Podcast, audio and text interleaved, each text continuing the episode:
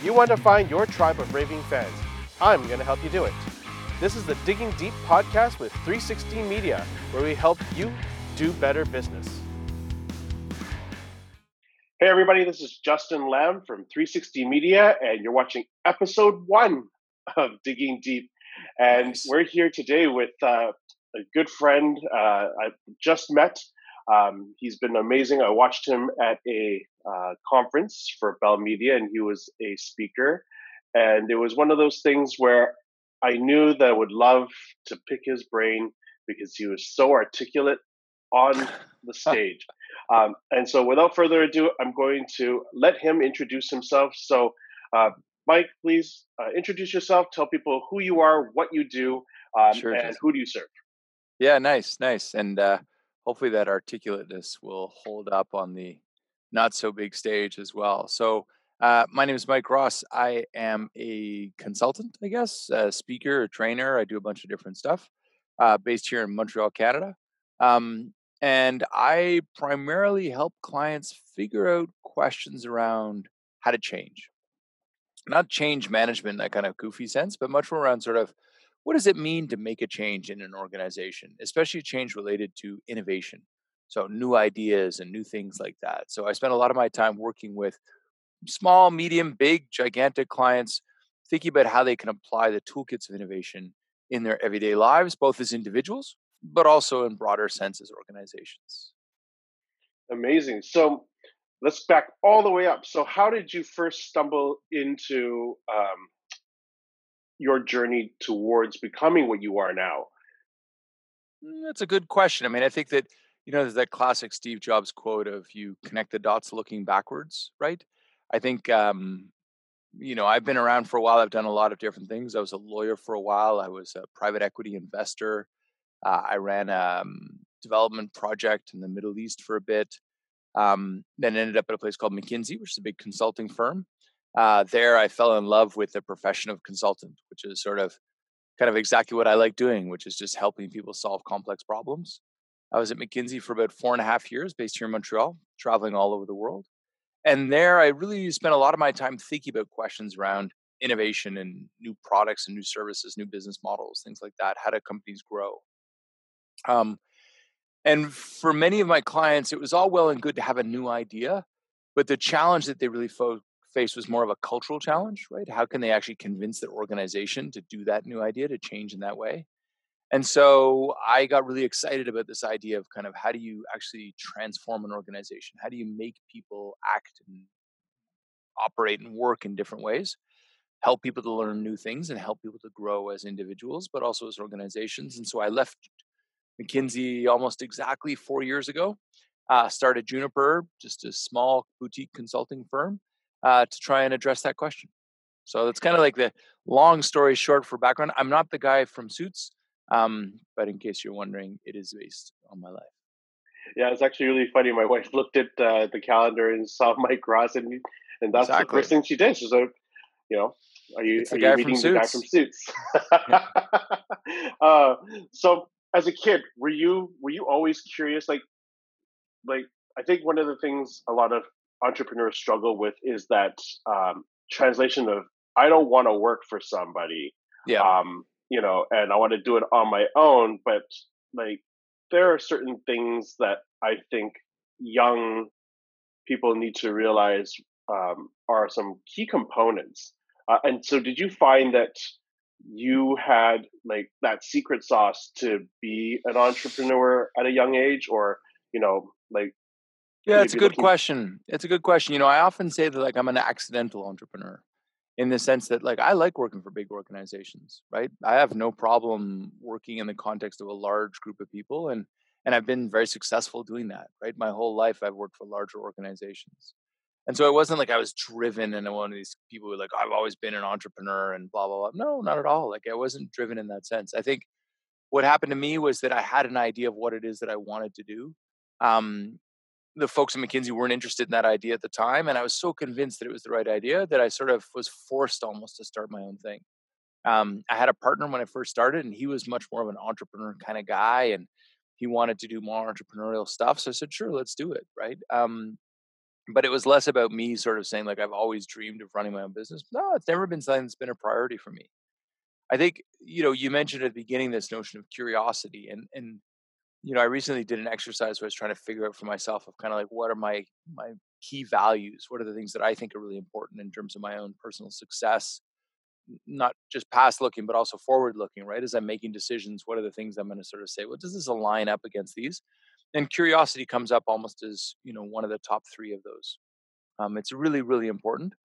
I think that you know, it's interesting. You asked the question, like, did you have curiosity as a kid? I think all kids do, right? I don't, you know, I have little kids and they're immensely curious beings, right? And I think kids just generally are curious. And I think that, you know, unfortunately, as societies, scholastically, academically, and professionally, we kind of beat that out of them, right? And and I think that, you know, Picasso, I think once said, we're all born artists only a few of us survive, right? And so I think that curiosity is kind of the natural condition of human beings. And then because we have to kind of like fit into boxes so society can run this stuff, you know, it gets kind of squished out over time. So I don't know, maybe I managed to keep a little bit of that. Um, but I think a lot of it is just dumb luck, really. You know, I, I did the right things at the right time, not because I was planning it all and I was super smart about it, but more just because opportunities presented themselves to me. And and acknowledging, of course, that, you know, you just need to look at me to know that I come from immense amounts of privilege, right? I'm a middle-aged straight white male from a fairly good country and a fairly like middle class family, right? I mean, there's, you know, you don't get much luckier than me in terms of that kind of human lottery of things. And as a consequence, I've had an opportunity to do all sorts of things that many, many, many, the great, great, great majority of people don't have a chance to do. And so, you know, I don't know if it's so much about some sort of innate characteristics that I have much more around just kind of being in the right place at the right time. Hmm. Okay, so then if you're, and and correct me if I'm wrong, you see the full gamut. So you see like the small entrepreneurs all the way to the big people. Are there some key traits that you find um, can be distilled down from larger corporate corporations that you see that the SME space really doesn't execute very well? And, mm. and what they could learn to maybe enhance or improve their business rather quickly um, you know, because I think a lot of them dream about being these million plus dollar businesses, yeah. Um, but then operate with a very like short sighted mindset. So, are there things that you see from large corporations that could be distilled down quickly for an SME?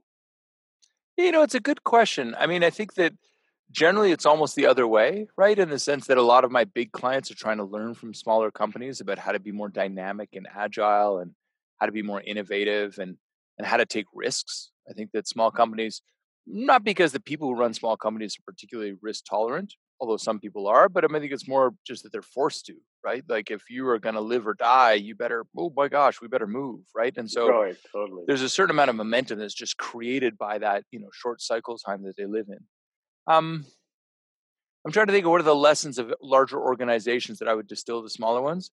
You know, to tell you the truth, there aren't that many. Um, most of the large organizations, you know, I mean, I work with some organizations that are very well run. I work with some organizations that are not particularly well run. I think that, you know, large organizations really suffer from the fact that they have to move a little bit slower, um, or or at least that they're used to moving a little bit slower. Maybe not that they have to move a little bit slower, there's probably a positive in that and being able to have that kind of long term perspective and say like where do i want to be in 10 years not that that's going to be where you're going to be in 10 years but at least having a little bit of that perspective.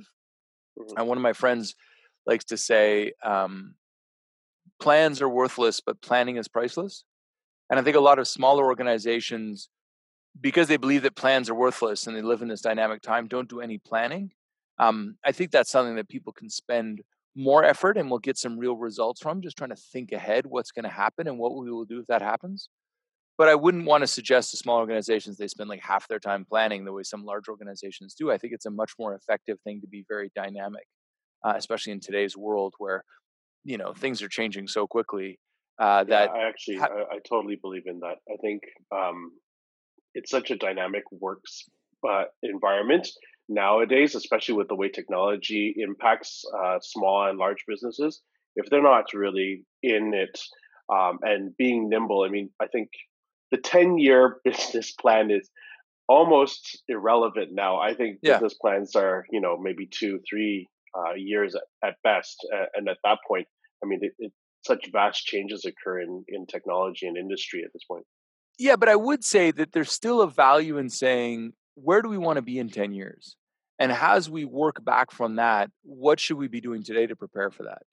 Now, it's not saying, okay, we're going to make a business plan for the next 10 years and we're going to do all these little steps. No, but I still think that having a little bit of a vision of kind of like, where is it that I want to take this company and what is it that I want to be able to do? That's a very useful thing. And again, the, the just even the action of sitting down with, let's say, your executive team or something like that and thinking that through and saying, okay, well, let's make sure that we're all aligned on this, right? Do we want to become this kind of IPO'd unicorn and world billionaires?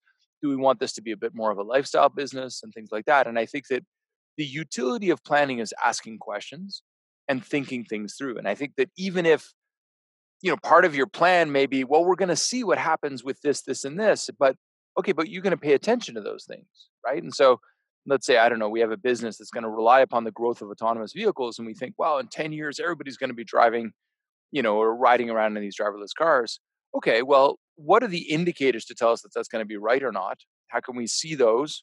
What are the kind of the, the kind of early warning signals that we can see? And what are the decisions that we're going to make based on those early warning signals? And just try to like scenario plan think through the different consequences. Again it's not a question of like locking it down chiseling it into stone and saying we must adhere to these. But having a bit more of that long term view of where do we want to go and then bring it back to the short term and what decision should we make today I think that that can be useful, and I think that's probably something that most smaller businesses just don't feel like they have the time to do. But every time I've done that exercise with a smaller business, they've come away from the let's say I don't know, it's an afternoon or a day spent thinking about that, refreshed and reinvigorated, but also with a lot more alignment and clarity on where it is that they want to go.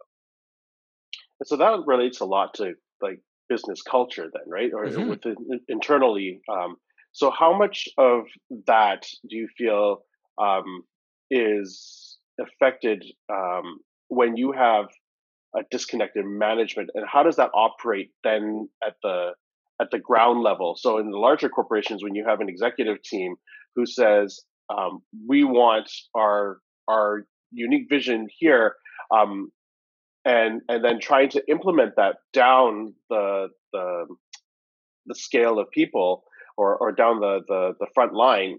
And we often see there's such a disconnect and there's such disgruntlement, um, you know, because the, the executive team says, you know, we value our people, but yet they're not, you know, receiving benefits or they're they're they're treated like a number. Like yep. how how does an executive team then execute um, and align all the middle management all the way down to frontline uh, in an effective manner?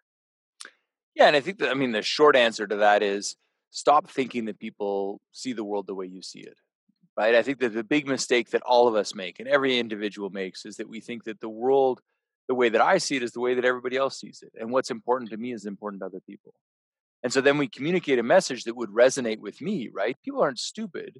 They're not like, oh, I'm not even going to tell them what I'm doing. No, people communicate, but they communicate in a way that is based upon their own understanding of the world.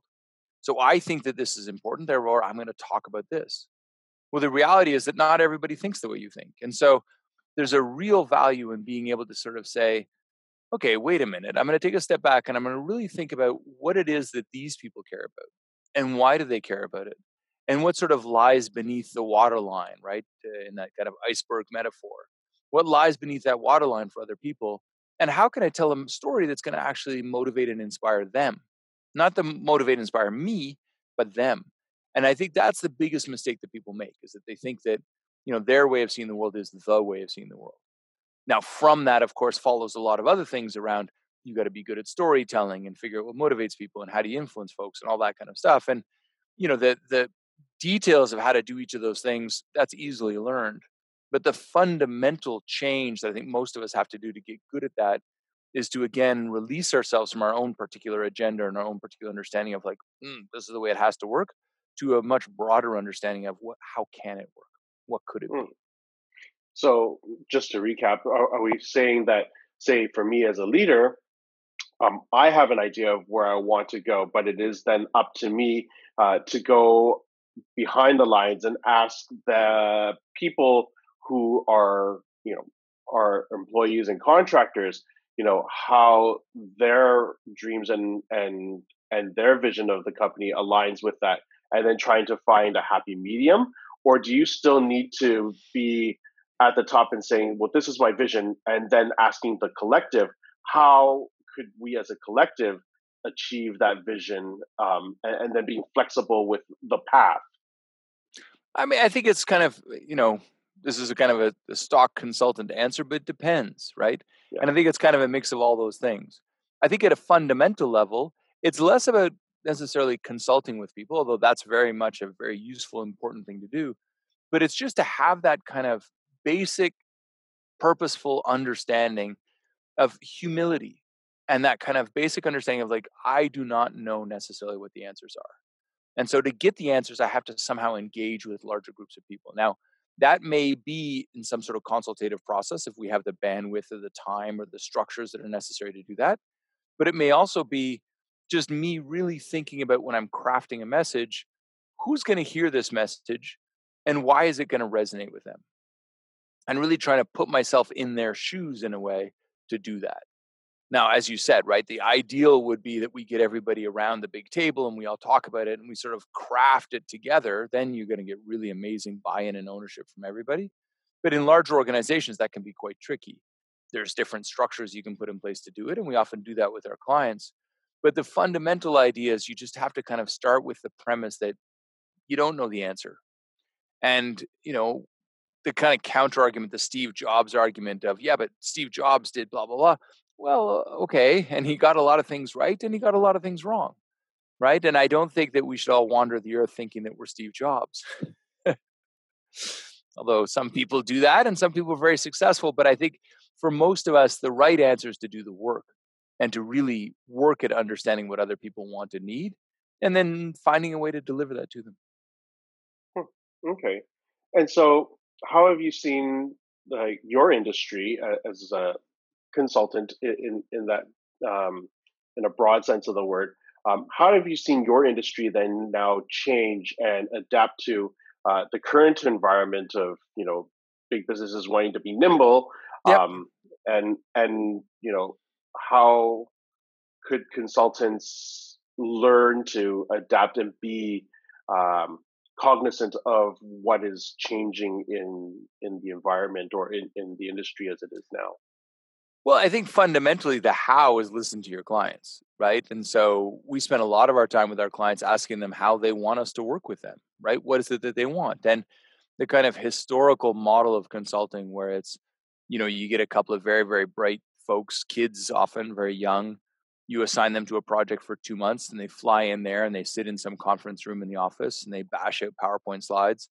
And then at the end of the process, two months later, you have a 200 page PowerPoint deck that's left on a shelf I mean, that's broken, right? And I don't think mm, clients are smart enough, sophisticated enough now that they don't want that anymore.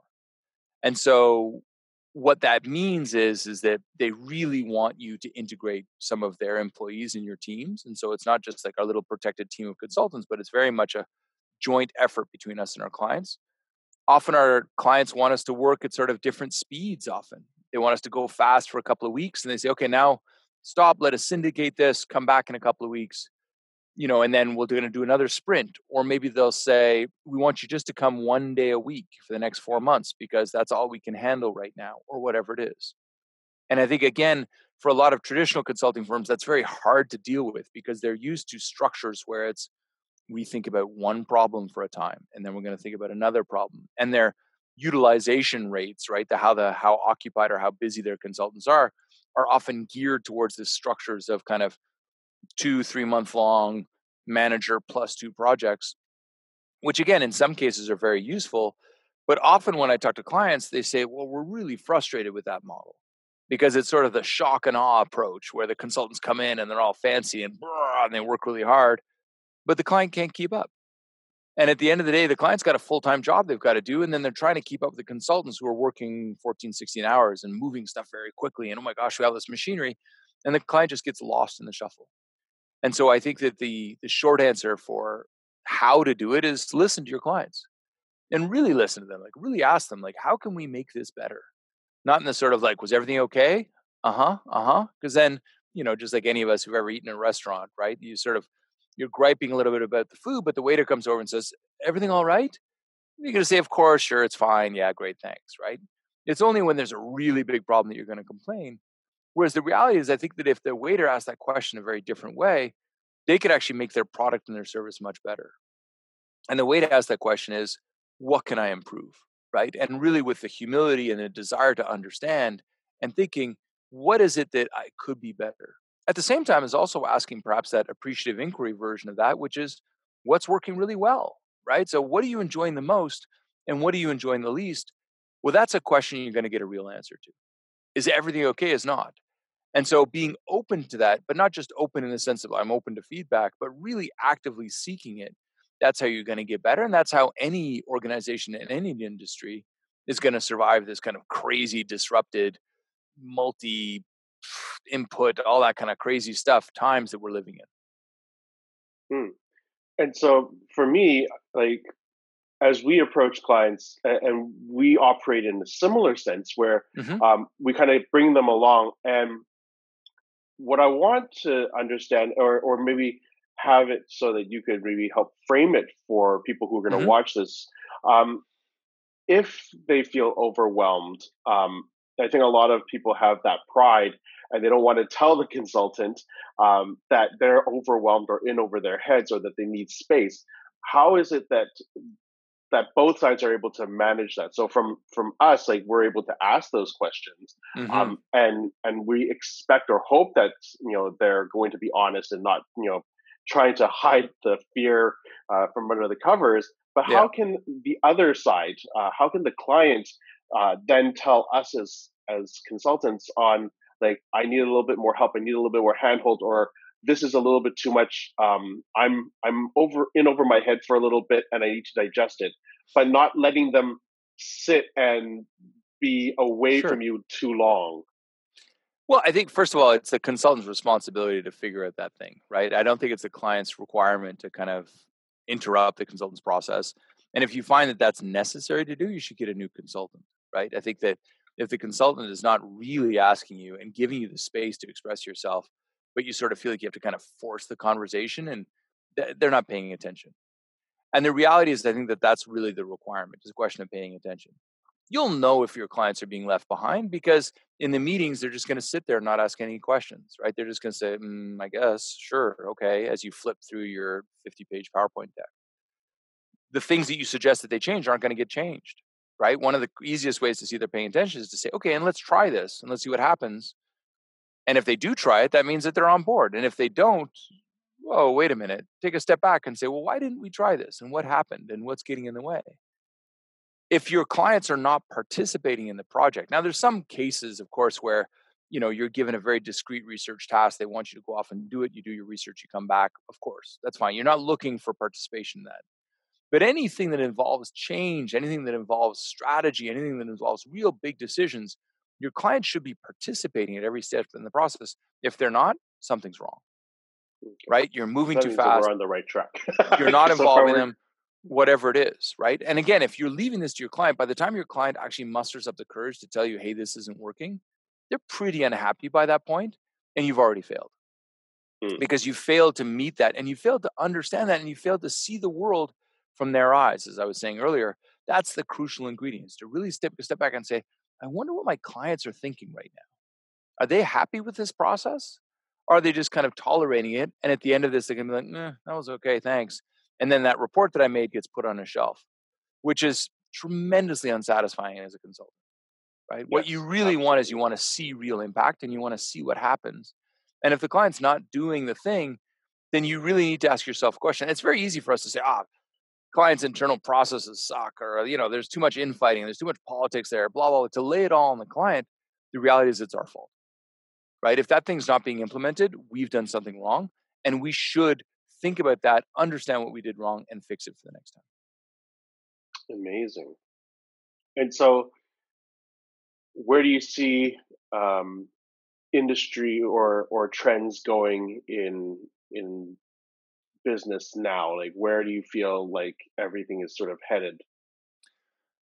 Well, I mean, there's all sorts of crazy stuff happening in the world right now, right? And I won't get into kind of like big, you know, AI or coronavirus or blockchain or stuff like that because I probably don't know enough about any of those things to make any sense of them.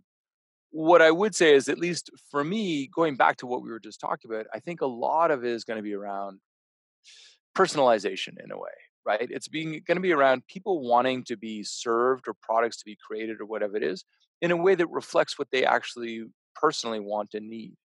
And so some of that will be informed by artificial intelligence. If you think about your shopping on Amazon or whatever it is, right? They're going to suggest products. You'd be like, oh, that's actually quite helpful. Rather than, you know, five years ago, we are like, why is it suggesting this crap to me? Right.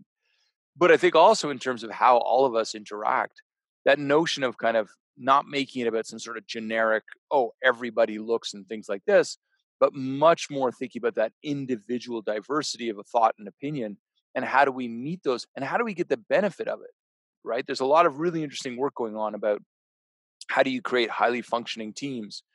And a lot of the answers to that is around kind of creating environments in which people can express themselves, psychological safety, and all this stuff, where more diverse teams, actually the utility or the value of that diversity can be realized because you're giving people a chance to express themselves and to say stuff that perhaps challenges the norm or challenges the kind of understanding that, again, you know, middle-aged straight middle-aged straight white males like me kind of own the paradigm well mm, i'm not sure that we have all the answers i'm not sure that we ever did but i'm certainly certain that we don't have them now hmm. and so as technology is evolving and, and helping us uh, propel business where do you see content? Um, you know something that we deal with here is, mm-hmm. uh, the production of content and the proliferation of that. Like how do you see that playing into um, businesses trying to eat, reach end consumers? Because you know we know tv uh, is slowly dropping off um, yep. or massively dropping off in some cases and so you know this this is where everybody's attention is um, yes. but how do you how do you feel um, you know the state of marketing and content uh, is going to to be able to get to that consumer. Do you have any thoughts about that? Yeah, I mean, I think the content is always going to be king, right? And I think we've gone through this valley of kind of like whatever you can sell any crap to anybody. And I think that what's coming up now is people are realizing that actually content is where the answers lie, right? And but not just like fluff content, real value content, like content where people say, "Hey, I actually learned something from that." Um, and I think that that's also tied into personalization, right? If you want to do that effectively, you've got to deliver the content that people need at the time that they need it and for the people that need it right? And so it's not just the internet the problem with the internet and technology is that there's so much content available that curation becomes the real work right? And that's not necessarily curation by an individual but curation sort of automatic curation whatever it is but algorithmic suggestion of oh you should look at this. When it works oh my god it's amazing. When it doesn't it's like ugh, frustrating right? And so i think that content will always be the king but now what we're doing is that's that content actually overlaid with personalization, which means that I'm seeing the content that really matters to me. And that's where I think the real answers are going to lie. In terms of, I mean, I'm not a marketing expert, but I think that in terms of marketing in the long term, there's so much cynicism around everything these days that it's really like driven personalized content is going to be the only thing that people pay attention to. Yeah, I think this is the reason why I struggled with trying to start this uh, podcast was because I didn't want it to be super curated. I didn't want it to be like highly refined and processed because I think people um, then view it in a different light and I and struggled with it. And it wasn't until I heard you talk that I, I said, you know what, I think I'm just going to execute it and we're going to evolve it as it goes along. Sure. And I wanted to be that pilot it forum, right? Yeah. And then let it go. Uh, and and I think being able to pull in people who have such uh, breadth of knowledge is, really important for people. Um, and I obviously want smart people in the room and not just uh, people. Well, you and you'll get those well, guys right? in the future episodes, so that's very good. no, definitely started off good. I'm so glad. Um, thank you so much for for My being pleasure, a part Justin. of it today. Um, I usually would like to to uh, give you an opportunity to uh, put some information about how people can reach you, or if you have a special project or book or anything coming up. Do you want to do any, anything to plug? No, I mean, I think that like if people are interested, I'm on LinkedIn. I don't have any other social media. I know that that's stupid, but uh, but yeah, LinkedIn is probably the best place to find me. I post some stuff here and there. I'm not trying to sell anything. You know, like if if you're interested, find me there and let's connect. Um, otherwise, hey, I wish everybody all the best and and I hope that they'll find the content that they need out there in this crazy world. Absolutely. Well, I hope somebody sees this and see how articulate you are, um, and then you know again invite you to do other keynotes and uh, other speeches. So, but yeah, thank you so so much, much for. Uh, have a great day, and uh, hopefully we'll have you on the show again soon. You can see how I improved, and I'm going to ask you kindly for uh, some stuff. Then I love it. Thanks, Justin. Man, bye. Thank you.